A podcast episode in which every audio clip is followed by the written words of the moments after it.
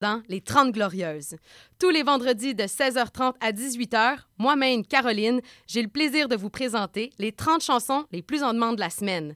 Vous ne pouvez pas vous joindre en direct? Pas de souci, rendez-vous au CIBL1015.com et retrouvez toute la sélection hebdomadaire sur notre site Internet. Nous sommes également en rediffusion les samedis à 7h30. C'est un rendez-vous. Qu'est-ce que tu fais mardi soir? J'écoute Lire et délire. Tu connais? Non, c'est quoi? Lire et délire, c'est l'émission culturelle la plus déjantée de CIBL. Tous les mardis dès 19h, quatre schnappants vous présentent des chroniques sur la littérature, le cinéma, le théâtre et vous réservent bien d'autres surprises. Les mardis dès 19h, c'est à CIBL que ça se passe.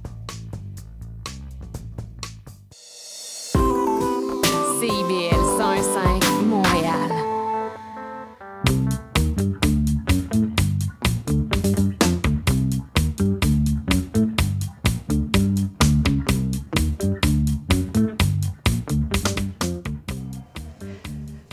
Bonsoir, bonsoir, bon vendredi. Euh, bienvenue à Courant d'air. Mon nom est toujours Sophie Chartier en ce vendredi soir, donc euh, bon début de week-end.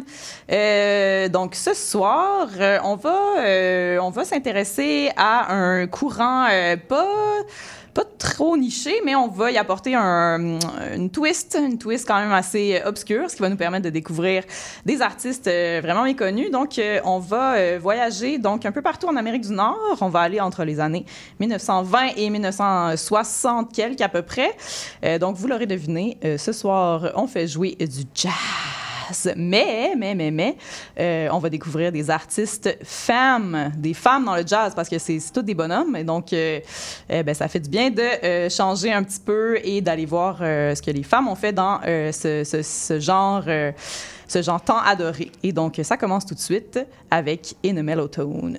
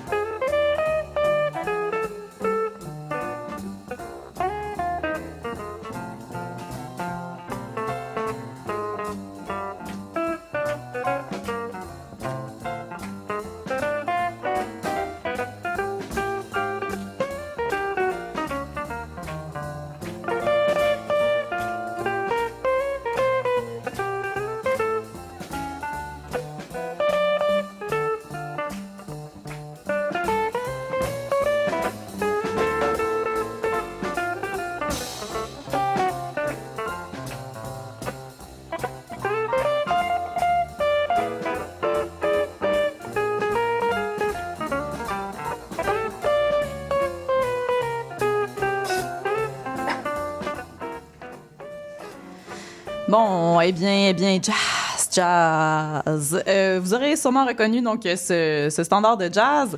Euh, eh bien, euh, eh bien voilà, la, la, la twist, c'est que euh, c'est euh, six femmes qui, euh, qui jouent sur sur ce sur ce morceau. Euh, mais bon, on va en parler un petit peu plus. D'abord, j'ai une mini annonce. Euh, donc la semaine passée, si vous étiez à l'écoute de notre émission sur la cumbia peruana, euh, bon, j'ai voulu faire euh, de l'auto-promo promo pour CIBL parce que euh, donc ce dimanche, on a un euh, bingo qui commence avec des prix à chaque semaine à, ga- à gagner. Donc la semaine passée, je me suis trompée, j'ai dit que ça commençait ce dimanche la semaine passée, donc c'était faux. Ça commence vraiment cette semaine, donc vous pouvez écouter CIBL tous les dimanches entre entre 16 et 17 heures et euh, aller consulter le site de CIBL115.ca pour savoir euh, comment participer. Euh, donc, trêve de, de banalité, euh, revenons à notre sujet le plus important, le jazz. J'ai une invitée pour en parler avec moi cette semaine, Elisabeth Provencher, saxophoniste, compositrice, leader du EP Quintet. Tu es donc une musicienne de jazz toi-même. Bonsoir, Elisabeth. Bonsoir. Comment ça va? Ça va bien, toi? Ça va très bien, merci. Euh, ben merci d'être euh, d'être avec moi à l'émission ce soir pour parler des femmes dans l'âge d'or. euh, on peut dire ça, l'âge d'or du jazz, hein? Euh, donc tu es toi-même une femme qui joue du jazz, qui en compose. euh, puis on en parlait un petit peu avant le début de l'émission. tu as étudié en interprétation, jazz. À quel moment sais, toi, tu t'es dit, OK, il faudrait comme aller creuser un petit peu euh, les, les femmes interprètes, les femmes compositrices, les femmes qui ont, qui ont fait le jazz. Oui. Euh, Ben, c'est en fait, que dans mes études, euh, on n'a jamais eu de modèle féminin, à part, euh, j'ai eu la chance d'avoir une prof de saxophone à l'université qui était une femme, une excellente saxophoniste, Christine Jensen. Mais on la salue. avant ça, sinon, j'avais personne d'autre comme modèle. Mhm. Euh, J'ai toujours pensé qu'il n'y en avait pas, ou que très peu, qu'on qu'on les connaissait pas, ou qui n'étaient pas assez importantes pour être euh, présentées. Euh, mais euh, j'ai eu besoin de faire cette recherche-là durant, c'est ça, l'université. Je suis arrivée dans un local de pratique et il y avait un arbre généalogique du jazz. Puis, je me suis rendu compte qu'il y avait aucun nom de femme sur l'arbre. OK, juste, Euh, des, juste hommes. Juste des hommes, à part euh, quelques chanteuses euh, qui étaient présentes, comme Billie Holiday ou Ella Fitzgerald, Mhm. qui sont des excellentes chanteuses de jazz. Mais je me disais, ça se peut pas qu'il y ait aucun instrumentiste Mhm. Euh, femme qui a fait du jazz et que- qui l'a bien fait. Donc, j'ai commencé à faire des recherches, j'ai creusé et je me suis rendu compte qu'il y en a des centaines et des centaines. OK. Euh, c'est juste qu'elles ne sont pas connues. On les Et connaît pas, c'est ça. Il y a très peu d'audio ou d'albums euh, en leur nom Mhm. par rapport à les années aussi là, de... Dans les années- années 60, c'était difficile pour une femme de pouvoir euh, enregistrer Mhm. en son nom ou juste euh, pouvoir enregistrer. Donc, euh, En tant, que, en tant que trompettiste ou en tant que saxophoniste, tout ça. Euh, effectivement, ben, c'est super parce que on va, tu vas nous en faire découvrir cinq aujourd'hui. On va parler de cinq personnes qui ont, qui ont travaillé, qui ont travaillé, qui ont fait, qui ont laissé leur marque.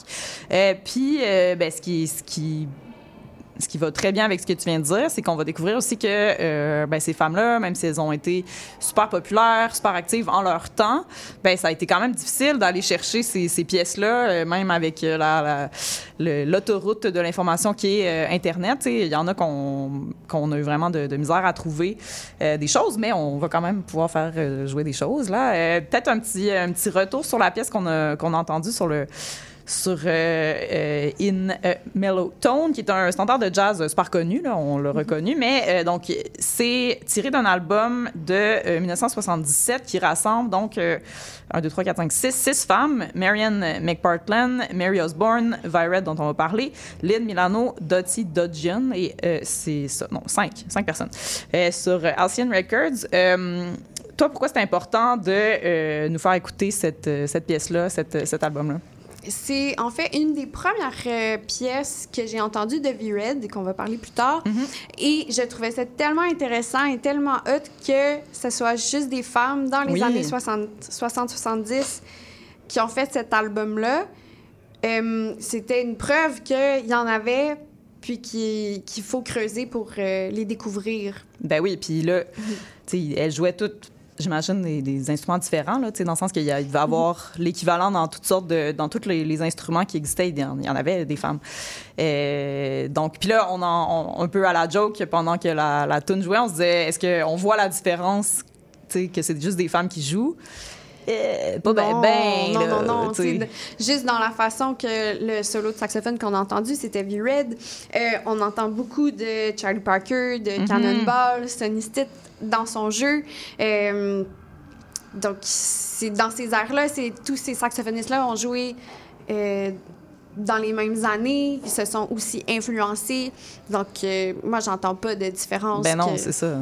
Du jazz, c'est du jazz, là. Bon. Euh, donc, comme tu as mentionné, c'est ça. On va parler de V-Red, on va parler de Valley de Snow, Melba Liston. Euh, on en fait, on va faire comme deux segments dans l'émission. Donc, euh, ces trois personnes-là qui sont originaires des États-Unis, on va commencer par elles. Puis ensuite, on a deux personnes qui, qui ont travaillé ici au Québec que tu voulais nous présenter à Montréal. Donc, ben, on va pas le faire en ordre chronologique euh, parce que, ben, c'est ça. Je, je- ça me tentait pas. Je fais ce que je veux. C'est mon émission. Donc, euh, on va commencer euh, par V-Red. Donc, elle euh, a travaillé surtout, ben, disons, années 50, 60, surtout 60. Surtout 60, ouais. Parfait. Ben, on va aller écouter euh, une pièce sur laquelle euh, on peut entendre quand même euh, bien son, son jeu de saxophone. On va écouter Dinah.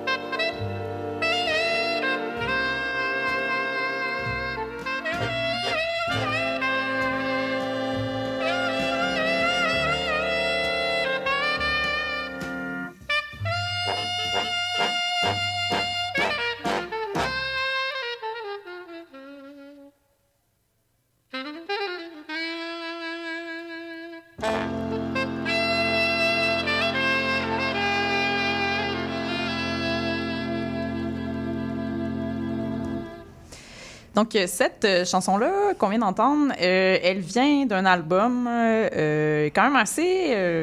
j'ai l'impression, j'ai goût de dire classique, même si je, je, je suis pas sûre de ce que je dis, mais je suis pas experte en jazz. Non, mais je pense qu'il y a beaucoup de références qui sont faites à cette, à cette album-là de Shades of Grey de All Grey, tromboniste. Mais comme tu me l'as dit toi-même, euh, c'est pas hyper facile euh, à trouver ça non plus là. Non, quand j'ai fait mes recherches sur V-Red, euh, on entendait vraiment beaucoup parler de cet album Mhm. que je ne trouvais nulle part. Ok. Euh, il n'a pas été réédité, donc il est- on le trouve pas en ligne. En fait, c'est euh, par un de mes professeurs qui l'avait dans ses dans sa collection. dans sa collection de CD et de vinyle qui a réussi à me faire partager là, cet album. Euh, oui, donc petite anecdote drôle, euh, j'ai cherché Shades of Grey et vous- je vous laisse imaginer les, seuls, trouve? les seuls résultats euh, que- que- que- oui, sur quoi je tombais. Fait que, fait que c'était pas la bonne affaire pendant tout. Donc c'est un album qui date de 1965. Donc euh, pourquoi tu voulais qu'on écoute cette, cette pièce-là spécifiquement? Euh, J'imagine que c'est parce qu'on entend bien donc, oui, euh, ben c'est une des. C'est ça, il y a deux pièces qu'on entend très- vraiment bien, V-Red euh, qui est vraiment en avant. Euh, on peut prendre. C'est ça, on a pu prendre le temps d'entendre son son, comment qu'elle joue ses mélodies. Mhm. Euh, puis c'est ça. C'est vraiment feature de- d'elle. de elle, oui, c'est ça. Il y a un beau, un beau solo quand même. Alors, euh, Elvira Red, saxophoniste et vocaliste américaine, née en 1928, euh, qui a beaucoup euh, travaillé sur la scène euh, bebop. Quand même, elle était assez présente plus du côté de LA et Las Vegas, mais quoique c'est quelqu'un qui s'est beaucoup promené. Exactement. ouais. donc, une, considérée comme une des pionnières des femmes en jazz, notamment avec Mary Lou Williams, qui, bon, on aurait pu en parler euh, elle, aujourd'hui, mais on le fait pas, ça sera pour un autre jour. Euh, c'était super intéressant ce que tu disais avant qu'on, quand on échangeait avant le début de l'émission. Euh, c'est, c'est quelqu'un qui a euh, joué avec comme tout le monde, tu sais. Elle a énormément joué, c'est ça, avec plusieurs musiciens, euh, et souvent sur les albums de Dexter Gordon, euh, soit à la voix, soit au saxophone alto. Euh, elle a plusieurs, c'est ça, elle a joué vraiment avec euh, tous les musiciens qu'on peut imaginer. Euh, elle a joué avec eux, euh, soit dans les spectacles live ou euh, des fois en, en tant que side woman. Mais euh, elle a très peu d'albums en son nom parce que euh, aucun, aucune maison de disques voulait là, la signer pour euh, un album parce que c'était difficile pour une femme d'avoir un album à son nom. Mhm, dans les années 60. ça se vendait pas ouais. euh, assez, ça. Oui, c'est ça. Ouais. Ouais, le- l'excuse, c'était comme ça vend pas d'avoir un nom de femme sur le, le Mhm. C'était cover. beaucoup de, euh, de risques pour la maison de disques de, Mhm. de faire ça, en fait. OK. Donc, il voulait souvent pas prendre le disque. Mais euh, souvent pas prendre le risque, pardon. Euh, elle, a, elle a quand même deux albums à son nom euh, qui sont, euh, si je me trompe pas, il faut que je... Il y a euh, Bird Call, puis... euh, Puis euh, Lady Soul. Exact. 62 et 63. Euh, donc, quand même, les années 60, euh, c'est ça, ça devait être difficile là, pour les, les femmes musiciennes. Oui, ben si on pense au contexte historique aussi, tu sais, la femme, euh, ça faisait pas longtemps que elle n'était plus à la maison aussi à euh, la, À comme cuisiner, euh, ça ouais, exactement sans je veux pas avoir de, de côté péjoratif mais c'était difficile en tant que femme dans ces années-là de faire ce métier-là qui était considéré comme un métier d'homme aussi à la base euh, c'était difficile, il y avait beaucoup de tournées, on est les, les spectacles le soir, donc c'était une façon de vivre qui était euh, inhabituelle. ça. Exactement, c'était très différent. Donc, euh, c'est pour ça que il y en a un peu moins aussi à cause de, de tout le con- contexte historique. là. Mhm. Puis tantôt, tu parlais de, il y avait, mettons, dans ton arbre généalogique, généalogique du jazz, il y avait comme des chanteuses. Sauf que, tu sais, c'est intéressant ça aussi de voir que, ben, il y avait pas juste des c'est- il y a un, un élément quand même un peu. euh, où est-ce qu'on va beaucoup plus permettre à des femmes d'être chanteuses parce que là, il y a comme une. La voix, c'est un instrument. Ben, c'est que euh, le, le son de cet instrument-là est propre, tu sais, de, de la voix, le timbre de voix d'une femme va être différent, versus euh, des instrumentistes, ben, comme on disait tantôt en écoutant V-Red, on n'entend pas la différence entre elle et d'autres saxophonistes, tu sais. Donc, il y a ce côté-là aussi que c'était difficile parce que c'était moins bien vu pour une femme euh, de jouer d'un instrument et de, de vivre cette vie-là aussi, là, de, qui était aussi très de débauche, là, de De rumba et de... Exactement, ben ou de, tu sais, ça, de spectacles très tard le soir, les tournées. Euh, c'était tout ça qui était euh, moins bien vu. Là. Mhm. Euh, ben, ben voilà, ben c'est merci de nous faire de découvrir cette, cette personne-là qui est quand même assez, quand même assez euh, intéressante, fascinante. Euh, donc, euh, on va pouvoir passer à une, à la- au personnage suivant que tu voulais nous présenter. On va entendre Melba Liston.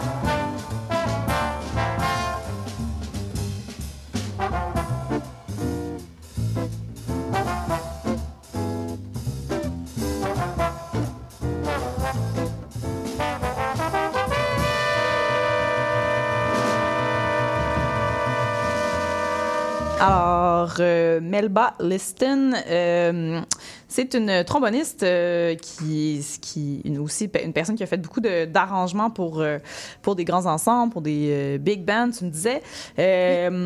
Elle est née en 1926 à Kansas City. Euh, puis, ben, c'est comme une contemporaine de, de V-Red. Elle a joué avec pas mal des mêmes musiciens, euh, Count Basie, euh, Dexter Gordon, Dizzy Gillespie. Euh, c'est ça. Elle était à peu près dans les, dans les mêmes années. J'ai l'impression que l'histoire l'a un petit peu plus retenue, je sais pas. oui, ben, c'était une excellente compositrice arrangeuse. Donc, il y a beaucoup d'écrits, euh, de partitions d'écrites euh, qui sont encore euh, disponibles. J'ai réussi à en jouer quelques-unes. Euh, c'est aussi parce qu'elle écrivait pour des big bands qui tournent encore aujourd'hui, comme elle a fait des arrangements pour le Count Basie. Euh, c'est, c'est- vu que ces partitions-là sont la possession du big band, il y en a qui sont restées dans le temps aussi.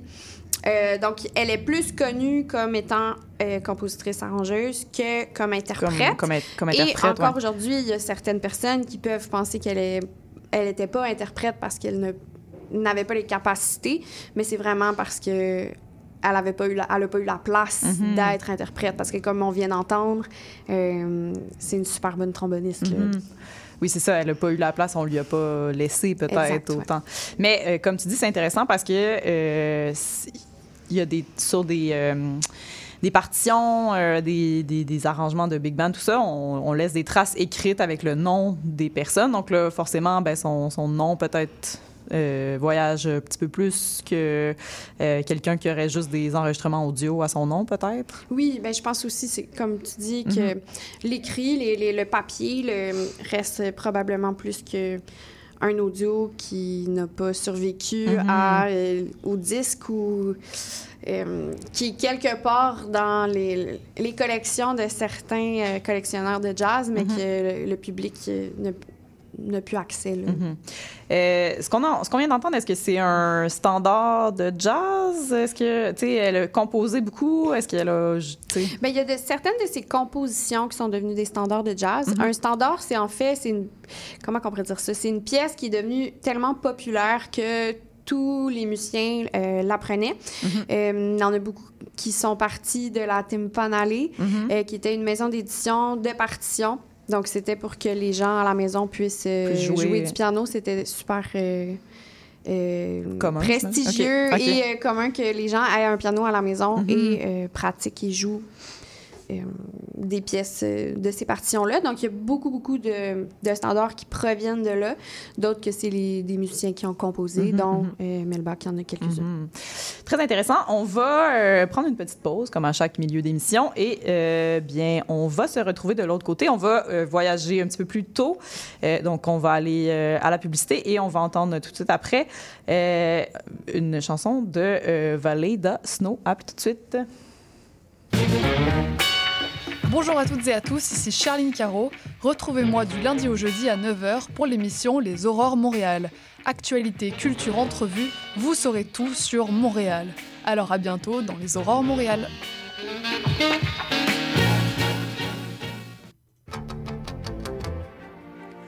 Néo-Québec tous les dimanches de 13 à 15h sur CIBL 101.5. Entrevue, chronique, débat, musique. Néo-Québec, le regard québécois sur l'actualité locale, nationale et internationale. Dimanche 13h-15h sur CIBL 101.5. Animé et réalisé par votre serviteur Cyril Equala.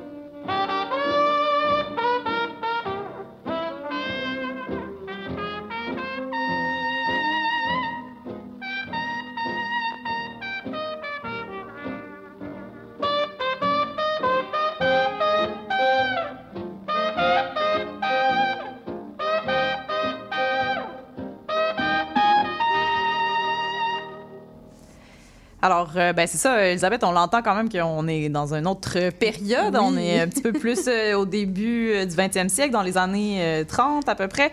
Donc, euh, c'est ça, dans le temps plus euh, du swing, du, du vaudeville, des, des revues. Euh, Valeda Snow, qui, euh, qui est-elle? C'est une trompettiste, euh, comme vous avez pu entendre, chanteuse. C'était une danseuse aussi. Euh, elle faisait tout ça en même temps euh, dans plusieurs spectacles de dans les villes. Elle a fait des tournées aussi. Sa famille. euh, Oui, c'est ça, elle venait C'est d'une famille de, musiciens. toute sa, fa- sa famille était musicien euh, et danseur, donc euh, elle a comme suivi la famille, fait des tournées avec eux. Euh, Qu'est-ce qui était intéressant avec Valeda, c'est que elle a été vraiment connue au niveau de la trompette. Elle a fait beaucoup de big band.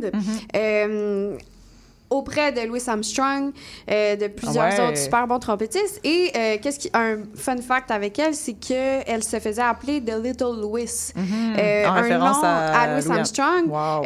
C'est les trompettistes qui ont donné ce nom-là parce qu'elle jouait aussi bien et comme on a pu entendre, vous allez l'entendre un peu plus dans la prochaine pièce, mais Mhm. elle a vraiment une sonorité qui est très, très similaire à Louis de Armstrong. lui, ouais. Donc, après ça, dans des tournées, elle se faisait aussi après appeler The Queen of the Trumpet. Mhm. Donc, c'est intéressant de voir qu'elle avait ces noms-là, que c'était la reine de la trompette, mais Mais que reste-t-il? Exactement. Donc, Ouais. je la trouve super intéressante, super euh, euh, courageuse aussi, parce que c'est là, on retourne dans le temps, donc c'est dans les années 30. Mhm. Euh, les conditions de la femme étaient encore pires que Mhm. dans les années 60, puis qu'elle, elle a réussi à faire ces tournées-là et euh, de vivre de son art. Mhm. C'est incroyable. Oui, parce que c'est quelqu'un finalement qui a, qui, qui a été euh, un peu partout dans le monde avec, avec pour- en jouant de la, de la musique, en chantant, en dansant. Euh, c'est quand même impressionnant. Elle a eu quand même une, une vie assez, assez mouvementée, Ouais, on va ouais, dire. Exact. Puis, euh, puis ben, tu parles de, de Louis Armstrong. euh, Lui-même avait quand même beaucoup de, de respect pour elle. Euh, Je pense que c'est lui qui avait démarré ce surnom-là de oui, Little ça, lui Louis, et, d'autres amis. Mhm. Euh, et aussi, durant les, les- les répétitions ou les spectacles de euh, Big Band, ben, il aimait ça, l'avoir avec elle, à côté d'elle, euh, Ok. et jouer les deux ensemble. Elle rem- le remplaçait souvent aussi quand il pouvait pas être là dans certains groupes. Mhm. Donc, Quand même. il était très ami, là, allié. Là, OK. qui l'a peut-être aidé aussi à euh, pouvoir percer autant en tant que femme Mhm. dans ces années-là. C'est intéressant aussi de voir à quel point un et l'autre ont pu s'influencer dans leur jeu aussi. Oui, là. ben oui. Puis euh, comme tu dis, on va écouter une autre chanson euh, de Valley d'Osno. Euh, c'est deux, pièces qui sont tirées de euh, sa, première session d'enregistrement euh, en 1935. Euh, donc, c'est bien ce que tu mentionnes. Tu sais, c'est intéressant de porter attention, c'est ça, aux ressemblances, à quel point ça peut nous rappeler des fois Louis Armstrong. Donc, on va, juste pour le fun, on va écouter la deuxième pièce. Voici I Can't Dance. Let's go down to the drummers club. You take the streetcar and I'll take the bus. Let's have a party and let's spread good cheer. Oh, you bring the pretzels and I'll bring the beer. Oh, there's, oh, thee. Mm, my. Here's the reasons why. Oh, I can't dance. I got ants in my pants. I can't dance. I got ants in my pants.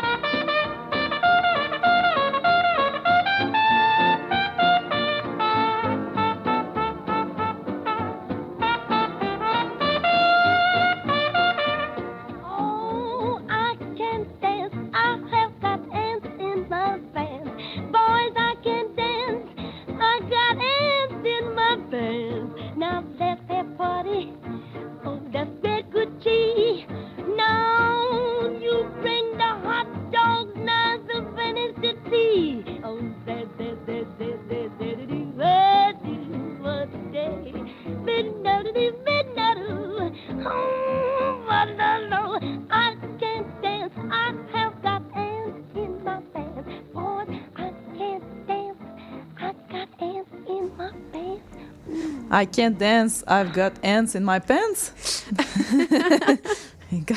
Sympathique, quand même sympathique. Euh, oui, il y a vraiment un truc euh, similaire quand même, dans, même dans le, dans le chant, euh, comme tu disais, de, de- avec, qui ressemble euh, à la, aux façons de chanter, d'interpréter de Louis Armstrong, vraiment. euh, en tout cas, Oui. je trouve. Alors, euh, ben, euh, c'est euh, ça, c'est la fin de notre partie euh, USA. Donc, euh, juste pour mentionner, Varley Dosno, euh, né en 1900. 1904 au euh, Tennessee. Donc euh, voilà, c'était euh, c'était nos, personnes issues des États-Unis d'Amérique. Et maintenant, on va se déplacer plus vers, vers ici, puis on va parler un peu de la, la scène jazz montréalaise. Donc, il y a beaucoup de, de ce qu'on va, de ce qu'on va discuter qui...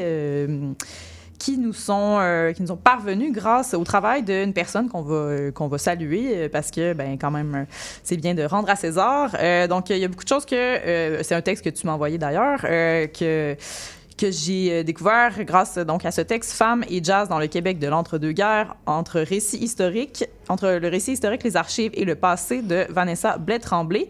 Euh, c'est une chercheuse en musicologie et études du genre et euh, maintenant elle est professeure à l'UQAM. D'ailleurs, elle a fait son doctorat à l'Université McGill. Euh, ça s'appelle Jazz, Gender, Historiography, a Case Study of the Golden Age of Jazz in Montreal 1925 to 1955. Donc, euh, ben, si les, les gens qui nous écoutent sont intéressés à ce, champ, euh, de recherche euh, quand même assez euh, passionnant, ben, allez, allez regarder un peu le travail de Madame Blais-Tremblay. C'est super intéressant.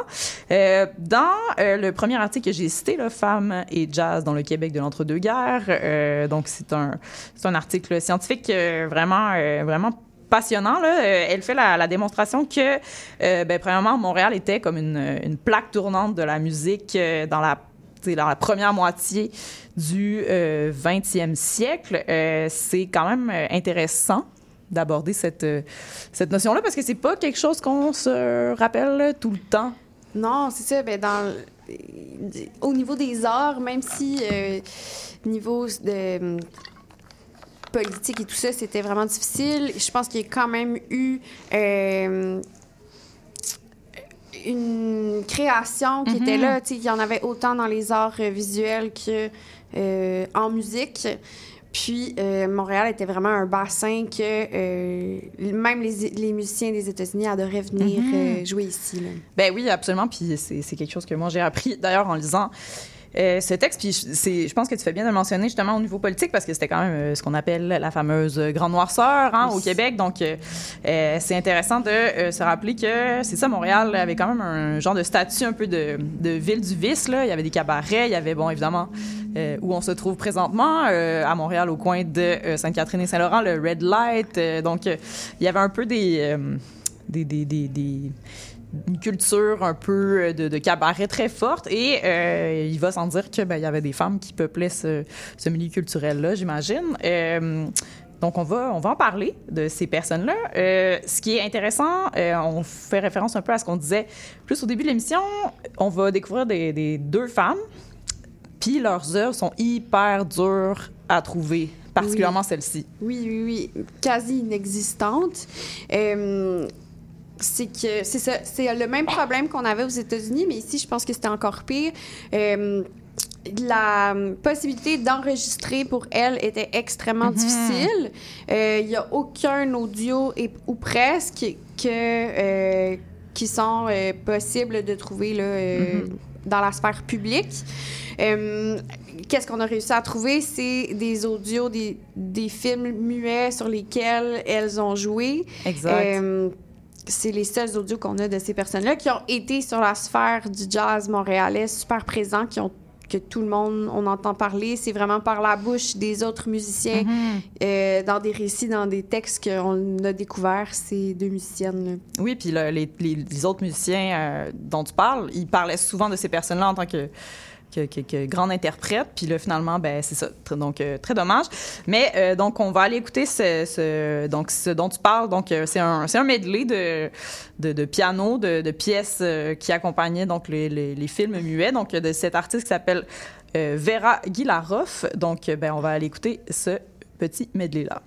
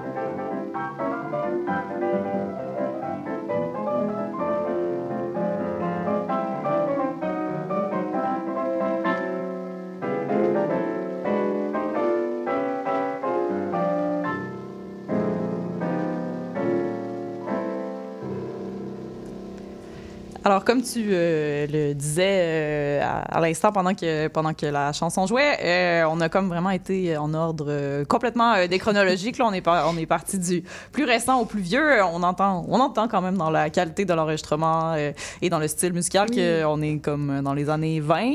Exact, on est dans le ragtime. Absolument. Euh, J'ai lu beaucoup de places que euh, Vera euh, Gilaroff, elle était euh, une experte du novelty piano. Et ça, j'avoue, je ne sais pas Ben, c'est quoi. C'est le descendant du ragtime, Mhm. euh, qui est un descendant de- du jazz aussi. Là. Ouais. Donc, euh, C'est une façon de jouer. ouais. exactement. Euh, oui, donc c'est très, très euh, ragtime, ce qu'on vient de- Oui. ce qu'on vient d'entendre. Donc, euh, euh, cette, cette Vera, donc, née en Angleterre, elle immigre avec sa famille au tout début du siècle. Donc, elle est née en 1902.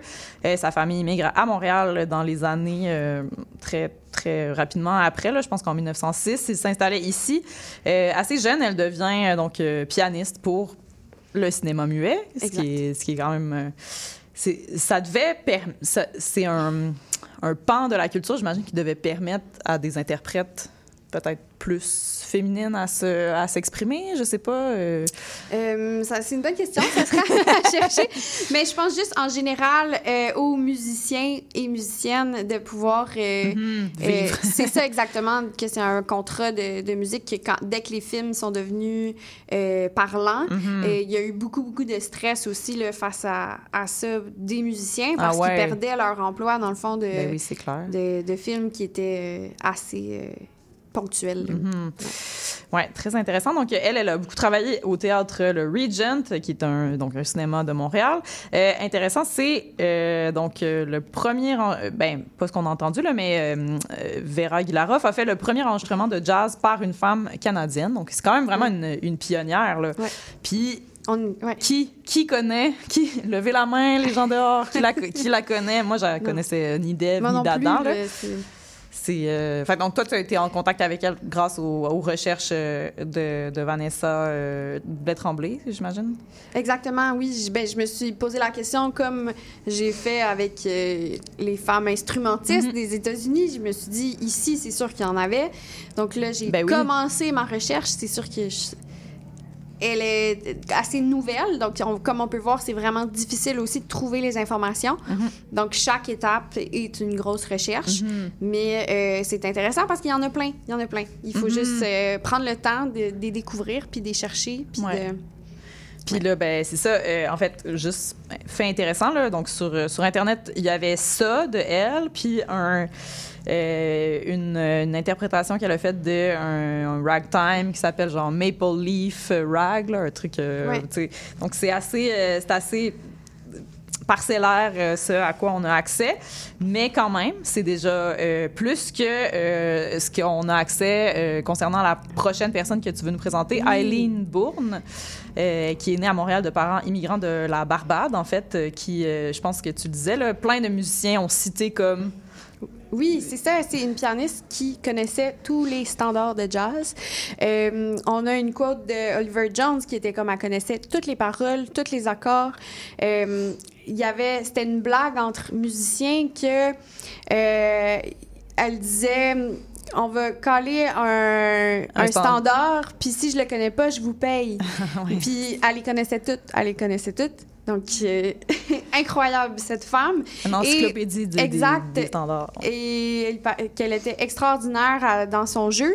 Et il n'y a pas d'audio. On, ne trouve On- rien, rien, rien. Mhm. Donc, euh, si vous avez des audios de Eileen Bourne dans, Dans votre, collection, euh, s'il vous part. plaît, sortez ça euh, sur la place publique. On aimerait ça l'entendre, on aimerait ça la découvrir euh, par l'audio et non seulement par l'écrit Mhm. et euh, par les commentaires des autres musiciens qu'on a Ben pu oui, c'est là. ça. C'est des, on a des références écrites, mais on n'a pas de, comme tu dis, on n'a pas de, on peut, on peut pas, on peut pas, on veut pas le savoir, on veut le voir et l'entendre. Fait qu'il y en a pas.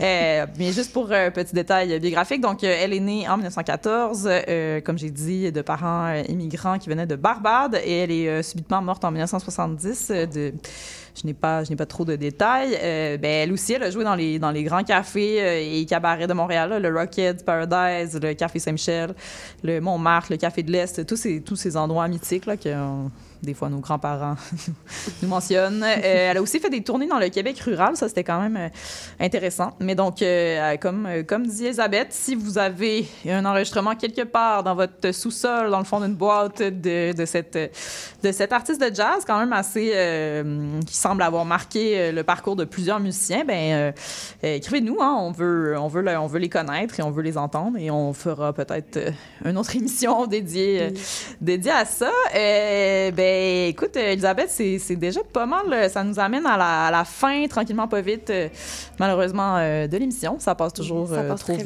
vite. Oui, ben ouais, c'est ça. En une heure, quand on, n'a pas tellement le temps de, de jouer. euh, ben, on a joué des chansons quand même, mais euh, c'est ça. C'est toujours, euh, on a toujours envie d'en mettre, d'en mettre plus. Fait que, ben, peut-être en guise de conclusion, je, je te laisserai un- le mot de la conclusion. Les femmes, finalement, sont dans le jazz comme, comme tout le monde. Oui. Ben, Il comme faut le juste, les... Il faut juste les, les chercher, les trouver, prendre le temps d'aller en écouter. Euh, si on pense à plus récemment, ben, il, il existe plusieurs groupes de femmes québécoises, montréalaises. Mm-hmm. Je pense au Burning Brass Band, qui est une fanfare euh, euh, Dont dont, je fais fais partie. partie et que j'adore. Donc, c'est un, un band qui vaut la peine d'être connu. Burning Brass Band, vous allez peut-être les entendre un peu partout durant les étés. On a joué partout cet été aussi. Euh, Sinon, euh, j'ai mon projet qui s'appelle le EP Quintet. On a un album qui va sortir euh, dans le mois de mai. Donc, euh, notre deuxième album, le, le Convoi des oies, qui va sortir en mai. OK. Et donc, tu, tu es une femme qui va l'idée ce, ce, Oui, ce projet de c'est- jazz. c'est mon donc, projet, ouais. c'est non. Ben, c'est non. euh, comment on dit C'est quoi l'expression? En tout cas, c'est c'est quand même euh, important de le mentionner. Euh, donc, euh, on a écouté euh, V-Red, Melba Liston, Valley Snow, Vera Gilaroff et euh, malheureusement, on n'a pas pu écouter Eileen Bourne, mais on espère Mais on- un jour. On l'a fait découvrir. Donc, euh, ben oui, voilà. On l'a fait découvrir. Donc, euh, c'est ça. On, on garde ce nom en tête. Euh, donc, tu, tu m'as dit, c'était quand ta, ta sortie d'album déjà au printemps? Oui, ça va être euh, au, au courant du mois de mai. OK, super. Est-ce qu'on peut te voir jouer dans d'autres événements prochainement? Euh, d'autres, des, des shows, des concerts, des... Pour l'instant, c'est ça. On est vraiment dans la préparation de l'album. Donc, on n'a pas vraiment de spectacle prochainement. Donc, Mhm. ça va être avec mon groupe en mai. Mais sinon, si vous allez sur la plateforme du Burning, vous allez trouver, là, on a plein de spectacles qui s'en viennent d'ici euh, décembre. Super. Ben, euh, on sera là. Alors, euh, merci, Elisabeth, d'être passée à Courant d'air. Merci, Merci à. Léo Mercier-Ross pour la mise en onde, comme à chaque semaine. Et puis, ben, c'est le temps de se laisser. Donc, on va se laisser sur une dernière pièce de V-Red de son album Bird Call. Voici Now's the Time. Merci. Bonne soirée.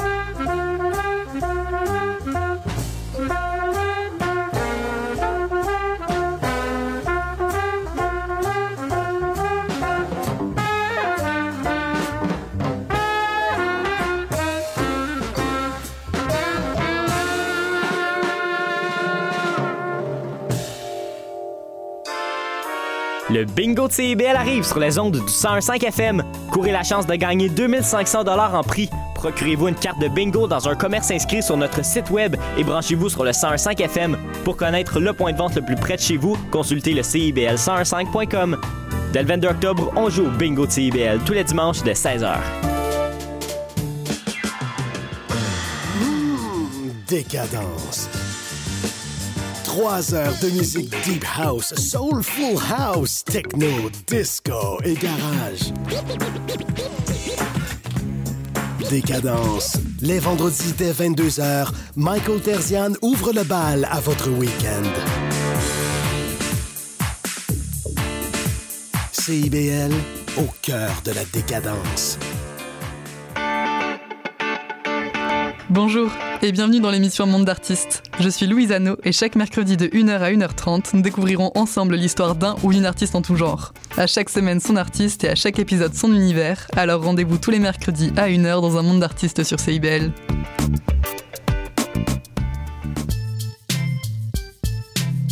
CIBL 101.5 Montréal. L'émission qui suit vous est offerte en rediffusion. Música